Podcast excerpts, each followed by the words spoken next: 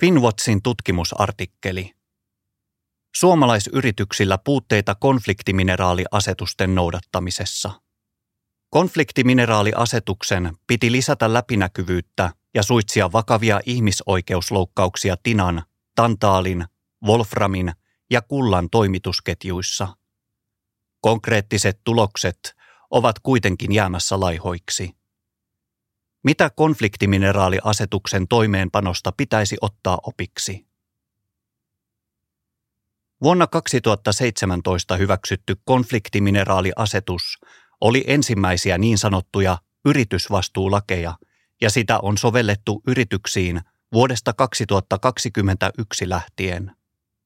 Asetus edellyttää niin sanottujen konfliktimineraalien, eli tinan, tantaalin, wolframin, kullan tai niiden malmien tai rikasteiden maahantuojilta ihmisoikeuksia koskevaa asianmukaista huolellisuutta. Kun asetusta säädettiin, taustalla vaikutti vahvasti huoli konfliktimineraalien käytöstä arkipäiväisissä elektronisissa kulutustuotteissa, kuten matkapuhelimissa ja kodinkoneissa. Tästä huolimatta asetus ei koske konfliktimineraaleja sisältävien tuotteiden maahantuontia – Kuluttajaelektroniikan ohella tinaa, tantaalia, wolframia ja kultaa käytetään laajasti eri teollisuuden aloilla. Esimerkiksi maaliskuussa 2023 annetussa Euroopan komission säädösehdotuksessa tantaali on luokiteltu kriittiseksi ja wolframi sekä kriittiseksi että strategiseksi raaka-aineeksi. Strategisia raaka-aineita käytetään keskeisillä teollisuuden aloilla ja teknologioissa, joita tarvitaan muun muassa vihreän siirtymän edistämisessä. Niiden kysynnän ennustetaan kasvavan, mutta niiden tuotannon lisääminen on vaikeaa. Kriittisten raaka-aineiden kohdalla toimitushäiriöiden riskit ovat erityisen suuria. Komissio haluaakin nyt erillisellä asetuksella varmistaa näiden raaka-aineiden saatavuuden vastuullisista lähteistä. Vihreän siirtymän tuomien materiaalipaineiden takia myös konfliktimineraaliasetuksen merkitys kaivannaisalan sektorikohtaisena vastuullisuussääntelynä onkin viime vuosina kasvanut. Konfliktimineraaliasetus perustuu OECDn mineraalien vastuullista hankintaa koskeviin ohjeisiin, jotka julkaistiin jo vuonna 2011.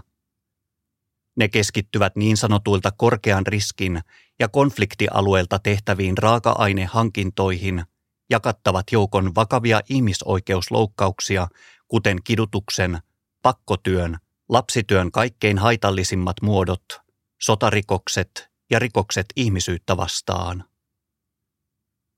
Velvoittamalla konfliktimineraalien maahantuojat huolehtimaan ihmisoikeuksista omissa toimitusketjuissaan konfliktimineraaliasetus pyrkii myös katkaisemaan yhteyden mineraalien laittoman hyödyntämisen, korruption ja konfliktien välillä.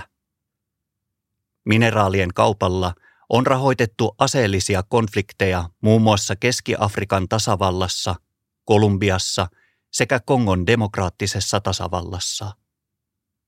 Myös Sudanin konfliktin osapuolista puolisotilaallisten RSF-joukkojen on epäilty saavan tuloja kultakaupasta – ja helmikuussa 2023 EU asetti venäläisten Wagner-joukkojen Sudanissa omistamat Miro Gold ja M-Invest-yritykset pakotelistalle niiden harjoittaman laittoman kultakaupan takia.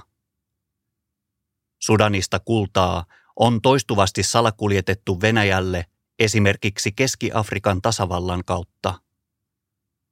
Konfliktimineraalien salakuljetus ja muu lisensoimaton kuljetus maasta toiseen auttaa kätkemään mineraalien todellisen alkuperän. Wagnerin on myös epäilty laajentaneen sen kullan kaivos- ja jalostustoimintaa Keski-Afrikan tasavallassa. Wagner on estänyt viranomaisten pääsyn alueelle, jossa kaivos sijaitsee, joten toimintojen nykyistä laajuutta ei voida varmistaa. Osittain juuri Wagnerin toiminnasta aiheutuvien uusien riskien takia Yhdysvaltojen viranomaiset julkaisivat kesäkuussa 2023 kultakauppaa koskevan ohjeistuksen alan toimijoille. Siinä kullan arvoketjun toimijoita kehotetaan noudattamaan korostunutta ihmisoikeuksia koskevaa asianmukaista huolellisuutta sekä kiinnittämään huomiota kierrätetyn kullan alkuperään. Lisäksi alan toimijoita muun muassa kehotetaan sisällyttämään ympäristönäkökohtia asianmukaisen huolellisuuden prosesseihinsa. Tätä artikkelia varten Finwatch keräsi konfliktimineraaliasetuksen toimeenpanoon Suomessa liittyviä tietoja asetuksen piiriin kuuluvilta yrityksiltä sekä sen toimeenpanoa valvovilta viranomaisilta. Pyrkimykset arvioida asetuksen ihmisoikeusvaikutuksia tyssäsivät kuitenkin toistuvasti mineraalien toimitusketjujen ja asetuksen toimeenpanon läpinäkymättömyyteen. Auditointijärjestelmien toimivuus kysymysmerkki. Vastuullisesti toimivia sulattamoita ja jalostamoita ei ole tunnustettu. Konfliktimineraaliasetuksen huolellisuusvelvoitteet mineraalien ja metallien maahantuojille on jaettu hallintoa ja jäljitettävyyttä, ihmisoikeusriskien hallintaa ja tiedottamista koskeviin velvoitteisiin. Alkuperäinen Euroopan komission asetusesitys perustui vapaaehtoisuuteen ja alan toimijoiden itsesääntelyyn. Osin sen takia asetukseen EU-elinten välisten neuvottelujen kautta lopulta päätyneet huolellisuusvelvoitteet ovat heikkoja ja niitä arvosteltiin jo asetusta laadittaessa. Asetuksen mukaan maahantuojien on teetettävä auditointeja riippumattomalla kolmannella osapuolella niiden omien huolellisuusvelvoiteprosessien vaatimusten mukaisuuden arvioimiseksi.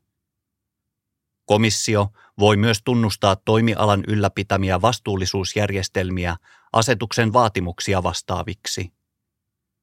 Tällöin auditoinnin sijaan riittää, että maahantuoja esittää näyttöä siitä, että se on noudattanut komission tunnustaman järjestelmän vaatimuksia. Mineraalien ja niistä jalostettujen metallien maahantuojia koskevat huolellisuusvelvoitteet eroavat asetuksessa yksityiskohdiltaan toisistaan. Esimerkiksi mineraalien maahantuojien jäljitettävyyttä ja riskien hallintaa koskevat vaatimukset ulottuvat pidemmälle toimitusketjuun, kun taas metallien maahantuojien kohdalla riittää, että ne osoittavat hankkivansa metalleja vastuullisesti toimivista sulattamoista tai jalostamoista. Valtaosa konfliktimineraalien tuonnista EU-alueelle on metalleja.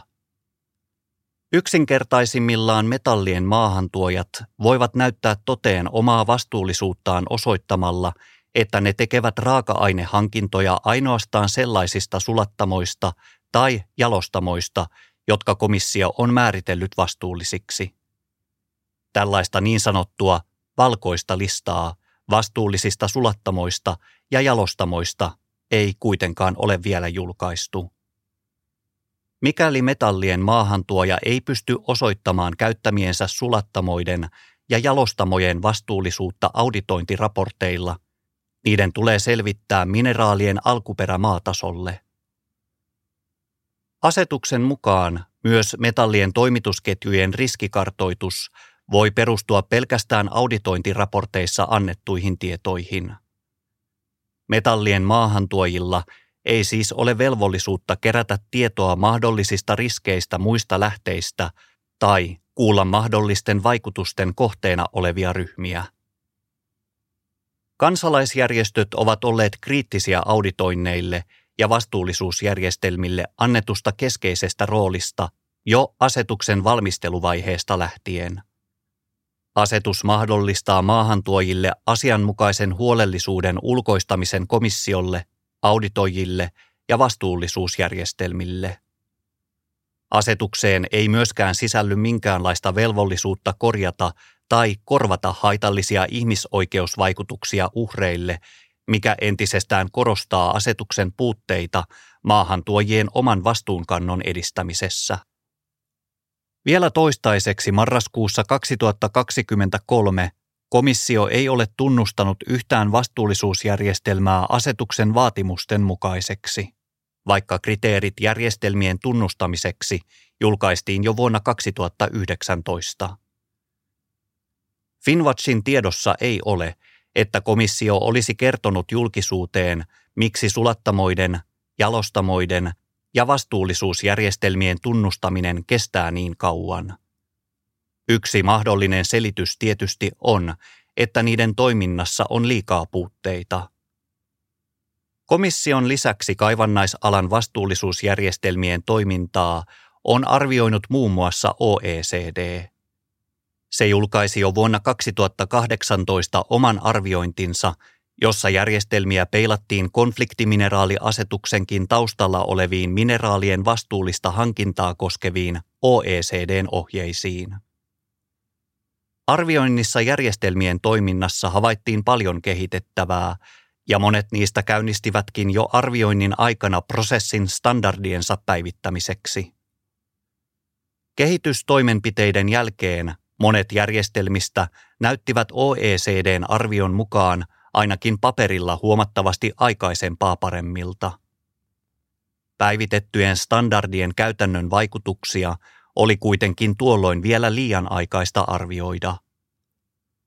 Sittemmin kansalaisjärjestöt ovat tuoneet esiin ongelmia myös sellaisten vastuullisuusjärjestelmien toiminnassa, jotka pärjäsivät OECDn arvioinnissa hyvin. Jos metallien maahantuoja joutuu osoittamaan konfliktimineraalien alkuperän itse, tulee sen saada maatason alkuperätiedot materiaalitoimittajiltaan.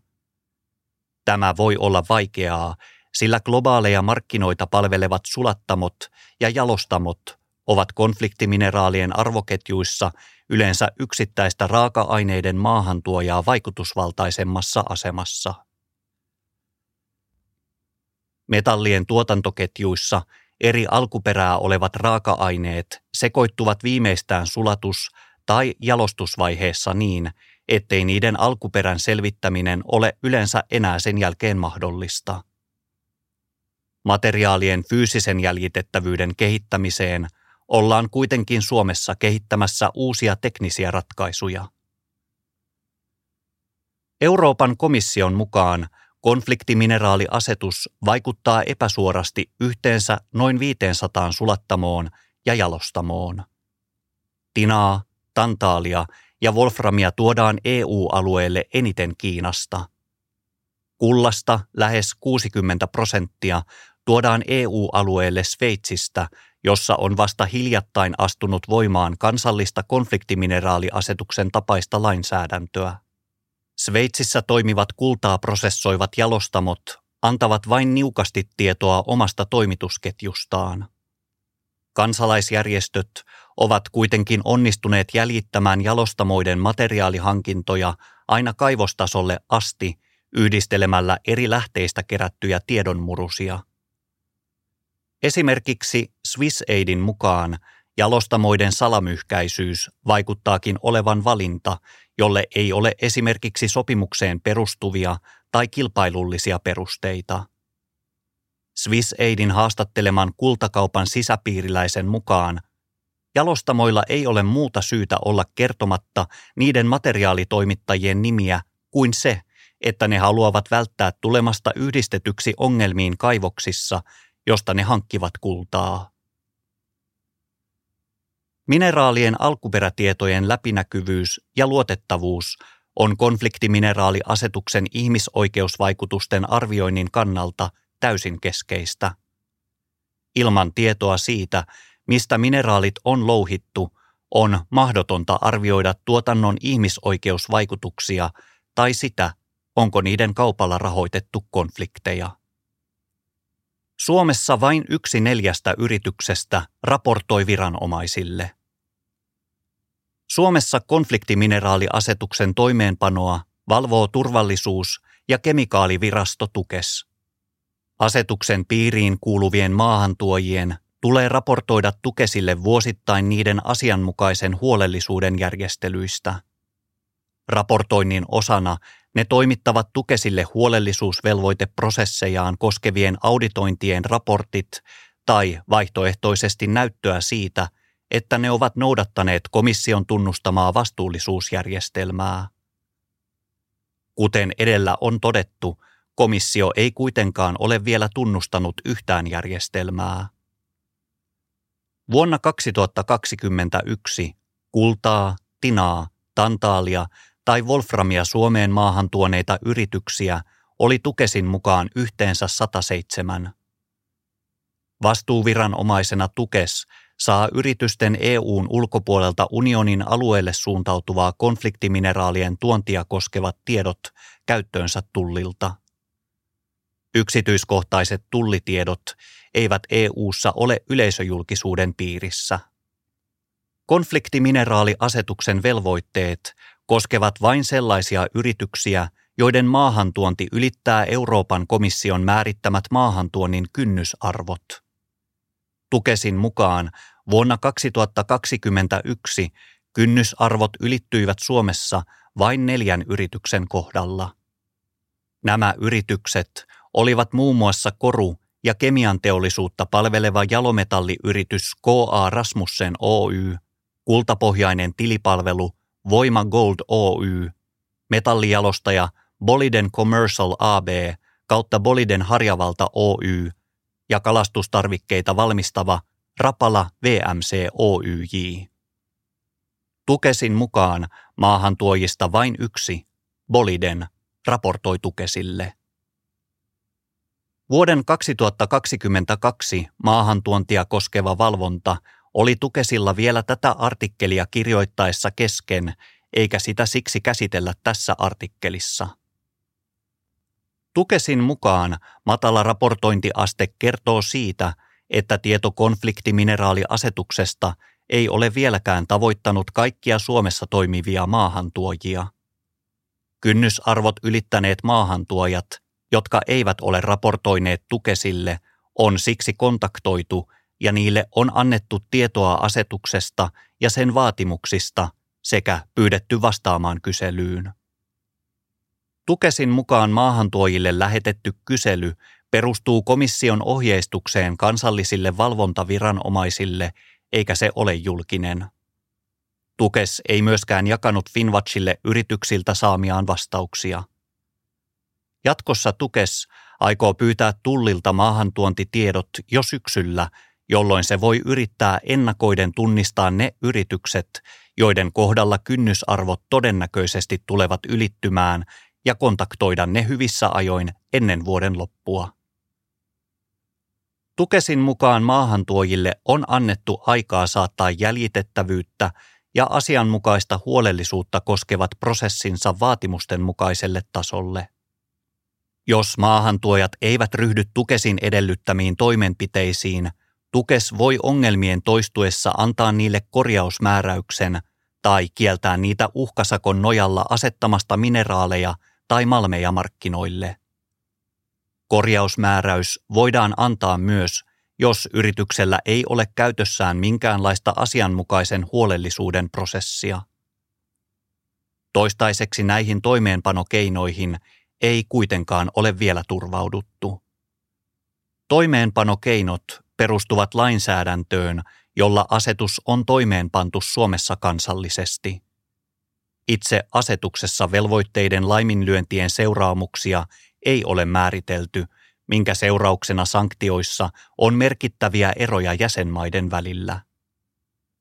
Finwatch kontaktoi konfliktimineraaliasetuksen piiriin vuoden 2021 maahantuonnin perusteella kuuluneet yritykset, jotka eivät tukesin mukaan olleet raportoineet sille lain edellyttämällä tavalla.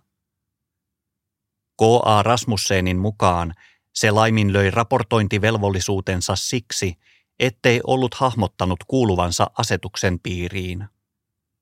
Yrityksen mukaan sen ainoa EUn ulkopuolinen kullan toimittaja on sveitsiläinen UBS-pankki. Vastauksessaan Finwatchille K.A. Rasmussen kertoo hoitaneensa raportoinnin kuntoon vuoden 2022 maahantuonnin osalta. Yritys ei kuitenkaan jakanut Finwatchille Tukesille toimittamaansa raporttia. Kuten edellä on todettu, Tukesilla oli vuoden 2022 maahantuontia koskeva valvonta vielä tätä kirjoittaessa kesken. Voima Gold ja Rapala VMC eivät vastauksissaan avanneet Finwatchille laiminlyöntiensä syitä, mutta molemmat korostivat vastanneensa Tukesin kyselyyn. Lisäksi molemmat arvioivat, että koska ne eivät ole saaneet Tukesilta lisäselvityspyyntöä, Tukes on ollut niiden toimintaan tyytyväinen. Finwatchin tietojen mukaan Tukes ei kuitenkaan ole tehnyt tarkastusta kyseisiin yrityksiin vuoden 2021 maahantuonnin osalta. Voima Gold tai Rapala VMC eivät myöskään jakaneet Finwatchille vastauksiaan Tukesin kyselyyn. Sen sijaan Voima Gold kertoi Finwatchille hankkivansa kultaa sveitsiläisiltä jalostamoilta, jotka ovat läpäisseet London Bullion Market Associationin LBMA Responsible Gold Guidance standardiin perustuvat vastuullisuusauditoinnit. Rapala VMC puolestaan kertoi hankkivansa Wolframia ainoastaan Responsible Minerals Initiativein RMI vaatimukset täyttäviltä sulattamoilta ja jalostamoilta. LBMA ja RMI ovat kaivannais- ja jalometallialan tunnetuimpia vastuullisuusjärjestelmiä. OECDn vuoden 2018 arvioinnin mukaan ne ovat kuitenkin vain osittain linjassa mineraalien vastuullista hankintaa koskevien OECDn ohjeiden kanssa. Voima Gold kertoi myös odottavansa tukesilta lisäohjeistusta kolmansien osapuolten tarkastusraporttien suhteen. Kuten edellä on käsitelty, maahantuojien on toimitettava valvoville viranomaisille omia huolellisuusvelvoiteprosessejaan koskeva auditointiraportti tai näyttöä siitä, että ne ovat noudattaneet komission tunnustamaa vastuullisuusjärjestelmää. Tukesin mukaan sellaisten tahojen tunnistaminen, jotka voisivat tällaisia auditointeja tehdä, on osoittautunut haasteelliseksi. Havainto on sikäli huolestuttava, että esimerkiksi tuoreeseen akkuasetukseen sisältyy konfliktimineraaliasetuksen tavoin asianmukaista huolellisuutta koskevia velvoitteita sekä myös velvollisuus tarkastuttaa huolellisuusvelvoiteprosessit kolmansilla osapuolilla. Suomessa akkuasetus tullee koskemaan huomattavasti suurempaa joukkoa yrityksiä kuin konfliktimineraaliasetus. Boliden raportoi viranomaisille, mutta tietojen yleisöjulkisuudessa on kehitettävää. Toisin kuin edellä käsitellyt kolme yritystä, ainut Tukesille raportoinut yritys, Boliden, maahan tuo kultaa sisältävää malmia. Boliden harjavalta tuottaa vuodessa noin 7000 kiloa kultaa. Se ottaa kullan talteen kuparituotannon sivutuotteena ja se myydään eteenpäin investointikohteeksi tai esimerkiksi tietokoneiden ja matkapuhelinten valmistukseen. Finwatch ei pyynnöistä huolimatta saanut Tukesilta tai Bolidenilta itseltään yrityksen Tukesille toimittamaa raporttia kokonaisuudessaan nähtäväksi. Bolidenin mukaan se toimitti viranomaisille esimerkiksi materiaalitoimittajan auditointiraportin, jota se ei voi antaa julkisuuteen, koska sen omien ostosopimusten salassapitolausekkeet velvoittavat sitä pitämään raportin luottamuksellisena. Lisäksi Boliden vastasi Tukesin kaikille kynnysarvot ylittäneille maahantuojille lähettämään kyselyyn. Konfliktimineraaliasetuksen mukaan yritysten on paitsi raportoitava viranomaisille, myös julkaistava asianmukaisen huolellisuuden järjestelyjään koskevaa tietoa niiden omilla verkkosivuillaan. Relevantin tiedon löytäminen yritysten verkkosivuilta voi kuitenkin olla helpommin sanottu kuin tehty ja asetuksen edellyttämien tietojen julkisessa saatavuudessa yrityksillä on selvästi parantamisen varaa. Bolidenin verkkosivujen vastuullisuusosiossa kerrotaan muun muassa yrityksen sitoumuksesta alkuperäiskansojen oikeuksiin ja omien tehtaiden työturvallisuuteen liittyvistä tavoitteista. Annetut tiedot ovat kuitenkin hyvin ylätasolla. Konfliktimineraalit mainitaan yrityksen Code of Conduct toimintaperiaatteissa. Niiden mukaan Bolidenin liikekumppaneilla tulee olla käytössään konfliktimineraaleja koskevat linjaukset ja due diligence-prosessit, ja lisäksi niiden on pyydettäessä pystyttävä todentamaan mineraalien alkuperä. Tarkempi Bolidenin vastuullisuustyön kuvaus löytyy Sustainability Index-raportista. Yksityiskohtaista tietoa yrityksen raaka-ainehankinnoista tai toimittajista sieltä ei kuitenkaan löydy, kuten ei myöskään yrityksen vastuullisuusraportista. Hakutoimintoja hyödyntämällä etsivä kuitenkin löytää Bolidenin Harjavallan tehtaan kullan ja hopean hankintaa koskevan compliance-raportin. Compliance-raportti kattaa Boliden Harjavallan huolellisuusvelvoiteprosessin ja se on kolmannen osapuolen, tässä tapauksessa RCS Globalin tarkastama. Tarkastus on tehty edellä mainittua LBMAn standardia vasten. Bolidenin pääkonttorista Ruotsista vahvistettiin Finwatchille, että kyseinen compliance-raportti oli osa yrityksen tukesille toimittamaa raportointia. Kuparituotannon raaka-aineet tulevat Bolidenin omilta ja ulkopuolisilta kaivoksilta. Compliance-raportin mukaan vuonna 2021 yksi Harjavallan tehtaalle saapunut kuparirikasteen tuontierä oli peräisin korkean riskin alueelta, mutta erän alkuperää ei nimetä. Kyseisen erän toimittajaan ei kuitenkaan Bolidenin oman raportin mukaan liittynyt kriittiseksi katsottavia riskejä tai riskeihin oli puututtu asianmukaisella tavalla. Compliance-raporttia tarkempia mineraalien alkuperätietoja tai niiden toimitusketjuihin liittyvien riskien erittelyä Finwatch ei Bolidenin julkisista raporteista löytänyt. Tukesin mukaan kaivoksia tai muita mineraalien toimitusketjun toimijoita ei ole yksilöity myöskään missään Bolidenin sille toimittamissa dokumenteissa. Tukesin mukaan niissä on ilmoitettu ainoastaan Bolidenin toimitusketjuun kuuluvien kaivosten ja muiden toimijoiden lukumäärä sekä tieto siitä, miten moneen maahan ne sijoittuvat. Lisäksi niissä on muun muassa kuvattu, millainen hankintaketjun jäljitettävyysjärjestelmä yrityksellä on käytössä. Toisin sanoen näyttää siltä, että edes kansalliset valvovat viranomaiset eivät saa yrityksiltä yksityiskohtaisia tietoja mineraalien alkuperästä silloinkaan, kun yritysten viranomaisille toimittamat raportit täyttävät konfliktimineraaliasetuksen muodolliset vaatimukset. Toisaalta Tukesin mukaan maahantuojat Suomessa ovat kuitenkin kansallisen lain nojalla pyydettäessä velvollisia toimittamaan sille tarkkaa dokumentaatiota mineraalien alkuperästä ja vuoden 2022 maahantuonnin osalta Tukes on pistokoemaisesti tällaista dokumentaatiota maahantuojilta myös pyytänyt. Kuten edellä on todettu, maahantuojilta saatujen vuoden 2022 tuontia koskevien tietojen analysointi oli Tukesilla vielä tätä kirjoittaessa kesken. Konfliktimineraaliasetuksen piiriin kuuluvien yritysten huolellisuusvelvoiteprosesseja koskevien tietojen yleistä saatavuutta olisi mahdollista lisätä pienillä muutoksilla lainsäädäntöön. Esimerkiksi Isossa Britanniassa kansallinen modernia orjuutta koskeva lainsäädäntö velvoittaa yritykset paitsi julkaisemaan modernin orjuuden kitkemistä koskevan lausunnon verkkosivuillaan, myös lisäämään kotisivulleen linkin lausuntoon.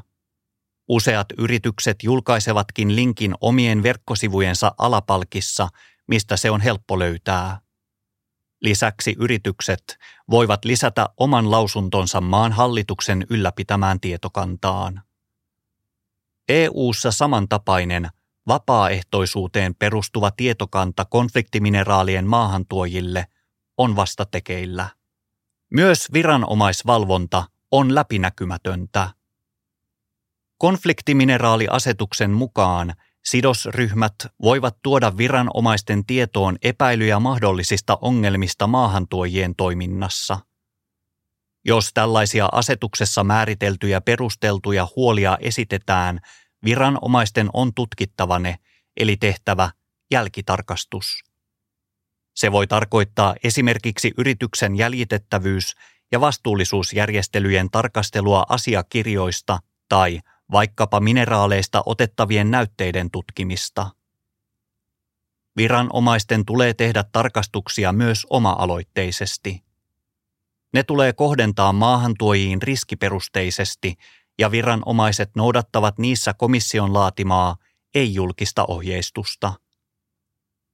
Tukes on aiemmin arvioinut Finwatchille, että koska Suomessa asetuksen piiriin kuuluvia maahantuojia on todennäköisesti lukumääräisesti vähän, ne kaikki tullaan tarkastamaan, eikä riskiperustaista kohdentamista tarvitse tehdä. Vuonna 2022 tarkastuksia tehtiin kuitenkin vain yksi ja se kohdistettiin Tukesin mukaan yritykseen, jonka kohdalla konfliktimineraalien tuontimäärät olivat vuonna 2021 kaikkein suurimmat, eli bolideniin. Käytännössä tarkastuksessa Tukes kertoo käyneensä läpi Bolidenin sille toimittaman kolmannen osapuolen tarkastusraportin Bolidenin asianmukaisen huolellisuuden järjestelyjen vaatimusten mukaisuudesta. Vuonna 2023 Tukesin mukaan kaikki kynnysarvot ylittäneet maahantuojat tarkastetaan. Tukes ei lähtökohtaisesti anna omia tarkastusraporttejaan julkisuuteen. Asiakirjajulkisuuden puutteen vuoksi myös viranomaisvalvonnan kriittinen tarkastelu on siis käytännössä mahdotonta. Eurooppalaisittain kuitenkin jo sitä, että Tukes kertoi Finwatchille kysyttäessä asetuksen piiriin kuuluvien maahantuojien nimet, voidaan pitää poikkeuksellisen hyvänä käytäntönä. Tosin Tukesillakaan ei ole suunnitteilla ryhtyä julkaisemaan tietoa asetuksen piiriin kuuluvista maahantuojista proaktiivisesti. Muista jäsenmaista viranomaiset julkaisevat asetuksen piiriin kuuluvien maahantuojien nimet kansalaisjärjestöjen jo vuonna 2021 julkaistun selvityksen mukaan vain Itävallassa ja Tsekeissä. Ainoastaan Alankomaissa viranomaiset julkaisevat myös asetuksen vaatimukset täyttävien maahantuojien asianmukaisen huolellisuuden järjestelyjä koskevat raportit. Tukesin mukaan eri EU-jäsenmaiden toisistaan poikkeavat tietojen luovuttamiseen liittyvät käytännöt ovat herättäneet paljon keskustelua myös viranomaisten kesken. Se sanoo toivovansa, että käytännöt olisivat mahdollisimman avoimia ja yhdenmukaisia. Ilman tietoa asetuksen piiriin kuuluvista maahantuojista ja niiden toimitusketjuista sidosryhmien edellytykset tuoda viranomaisten tietoon epäilyjä ongelmista asetuksen toimeenpanossa ovat käytännössä melko olemattomat. Toimitusketjujen läpinäkymättömyyden takia on myös mahdotonta arvioida, onko asetus sen paremmin katkaissut mineraalien kaupan, korruption ja konfliktien välistä yhteyttä kuin johtanut ei-toivottavaan yritysten vastuuttomaan vetäytymiseen korkean riskin alueilta tai liiketoimintasuhteista ongelmien ehkäisemisen ja korjaamisen sijaan. Mitä konfliktimineraaliasetuksesta saaduista kokemuksista voidaan oppia? Euroopan komissio arvioi konfliktimineraaliasetuksen vaikutuksia ensimmäisen kerran sen voimaan astumisen jälkeen vuonna 2023. Myös vuonna 2023 voimaan astuvaan akkuasetukseen sisältyy akkumineraaleja koskevia asianmukaisen huolellisuuden velvoitteita. Uudelleen tarkastelun perusteella – se voi esittää muutoksia kansallisten valvovien viranomaisten toimivaltaan tai itseasetukseen. Finwatchin näkemys on, että asetus ja siihen sisältyvät huolellisuusvelvoitteet kaipaavat kipeästi päivitystä. Erityisen tärkeää olisi ulottaa huolellisuusvelvoitteet sekä mineraalien että metallien maahantuojien kohdalla koko toimitusketjuun lisätä mineraalien ja metallien toimitusketjujen sekä asetuksen toimeenpanon läpinäkyvyyttä ja säätää velvoitteiden rikkomusten seuraamuksista ja korjaavista toimenpiteistä. Komissiolla on mahdollisuus lisätä läpinäkyvyyttä ja yleisöjulkisuutta myös osana vastuullisuusjärjestelmien tunnustamisprosessia antamalla läpinäkyvyydelle riittävästi painoarvoa järjestelmien arvioinnissa. Konfliktimineraaliasetuksen ja sen vaikutusten kriittinen tarkastelu on ajankohtaista myös siksi, että EU:ssa on parhaillaan tekeillä asianmukaisen huolellisuuden velvoitteeseen perustuva yleinen yritysvastuudirektiivi. Myös myöhemmin tänä vuonna voimaan astuvaan akkuasetukseen sisältyy akkumineraaleja koskevia asianmukaisen huolellisuuden velvoitteita.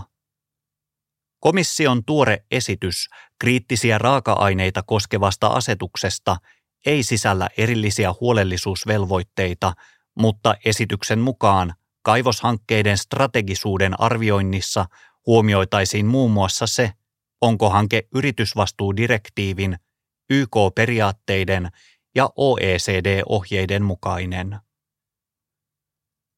Näiden uusien sääntelyinstrumenttien voidaan ajatella omalta osaltaan täydentävän tai paikkaavan konfliktimineraaliasetuksen heikkouksia ainakin osittain. Esimerkiksi akkuasetuksessa kaivannaisia koskevia huolellisuusvelvoitteita ei ole samalla tavalla kohdennettu pelkästään konfliktialueisiin ja niille ominaisiin riskeihin, ja velvoitteet koskevat yhtä lailla toimijoita, jotka asettavat akkuja markkinoille siitä riippumatta, ovatko ne maahantuojia tai valmistajia. Yritysvastuudirektiivi puolestaan koskee kaikkein suurimpia yrityksiä toimialasta riippumatta ja kattaa laajan joukon erilaisia ihmisoikeus- ja ympäristövaikutuksia.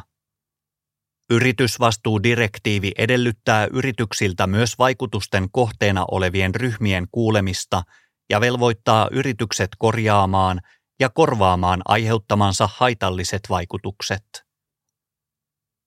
Toisaalta on pelätty, että nämä sääntelyinstrumentit myös toisintavat joitain konfliktimineraaliasetuksen jo tiedossa olevia heikkouksia. Sekä komission yritysvastuudirektiiviesitys että neuvoston kanta siihen ja jo hyväksytty akkuasetus esimerkiksi nojaavat voimakkaasti auditointeihin ja vastuullisuusjärjestelmiin. Euroopan parlamentti myös ajaa yritysvastuudirektiiviin säännöstä, jonka mukaan komissio voisi tunnustaa vastuullisuusjärjestelmiä direktiivin vaatimuksia vastaaviksi. Akkuasetuksessa sellainen jo on. Akkuasetus tai yritysvastuudirektiivi eivät myöskään velvoita yrityksiä julkaisemaan yksityiskohtaista tietoa toimitusketjuistaan siitä huolimatta, että molempien toimeenpano on ainakin osittain sidosryhmien viranomaisille ilmoittamien perusteltujen huolien varassa. Myös viranomaisvalvonnan avoimuus jää niissä epäselväksi ja jopa huolellisuusvelvoitteiden ulottuvuus yritysten koko arvoketjuun on yritysvastuudirektiivissä tässä vaiheessa vielä vaakalaudalla. Ainakin joihinkin näistä ongelmista on kuitenkin mahdollista puuttua viimeistään kansallisen toimeenpanon yhteydessä. Vielä sitä ennen yritysvastuudirektiivistä käydään kuitenkin kolmikantaneuvottelut komission, EU-jäsenmaiden ja Euroopan parlamentin kesken joissa direktiivin säännösten sisältö viimeistellään. Suomen tulee seurata neuvotteluiden etenemistä tarkasti ja omalta osaltaan pyrkiä varmistamaan, että tulevan yritysvastuudirektiivin asianmukaisen huolellisuuden velvoitteet ovat linjassa kansainvälisten yritysvastuustandardien kanssa, eli että ne ovat riskiperustaisia ja joustavia, kattavat yritysten arvoketjut ja että niihin sisältyy myös velvollisuus kuulla mahdollisten vaikutusten kohteena olevia ryhmiä sekä velvollisuus ryhtyä korjaaviin tai korvaaviin toimenpiteisiin. Haitallisia vaikutuksia ehkäisevien velvoitteiden tulee kattaa myös tilanteet, joissa yritykset vetäytyvät liiketoimintasuhteista. Lisäksi direktiivissä tulee säätää velvoitteiden rikkomusten seuraamuksista – sekä huolehtia siitä, että yritykset ovat siviilioikeudellisesti vastuussa vahingoista, jotka ne olisivat voineet estää, eikä yritysten tule voida ulkoistaa omaa vastuutaan vastuullisuusjärjestelmille. Podcast-jaksoa on tuettu Suomen kehitysyhteistyövaroin. Lukija Mikko Toiviainen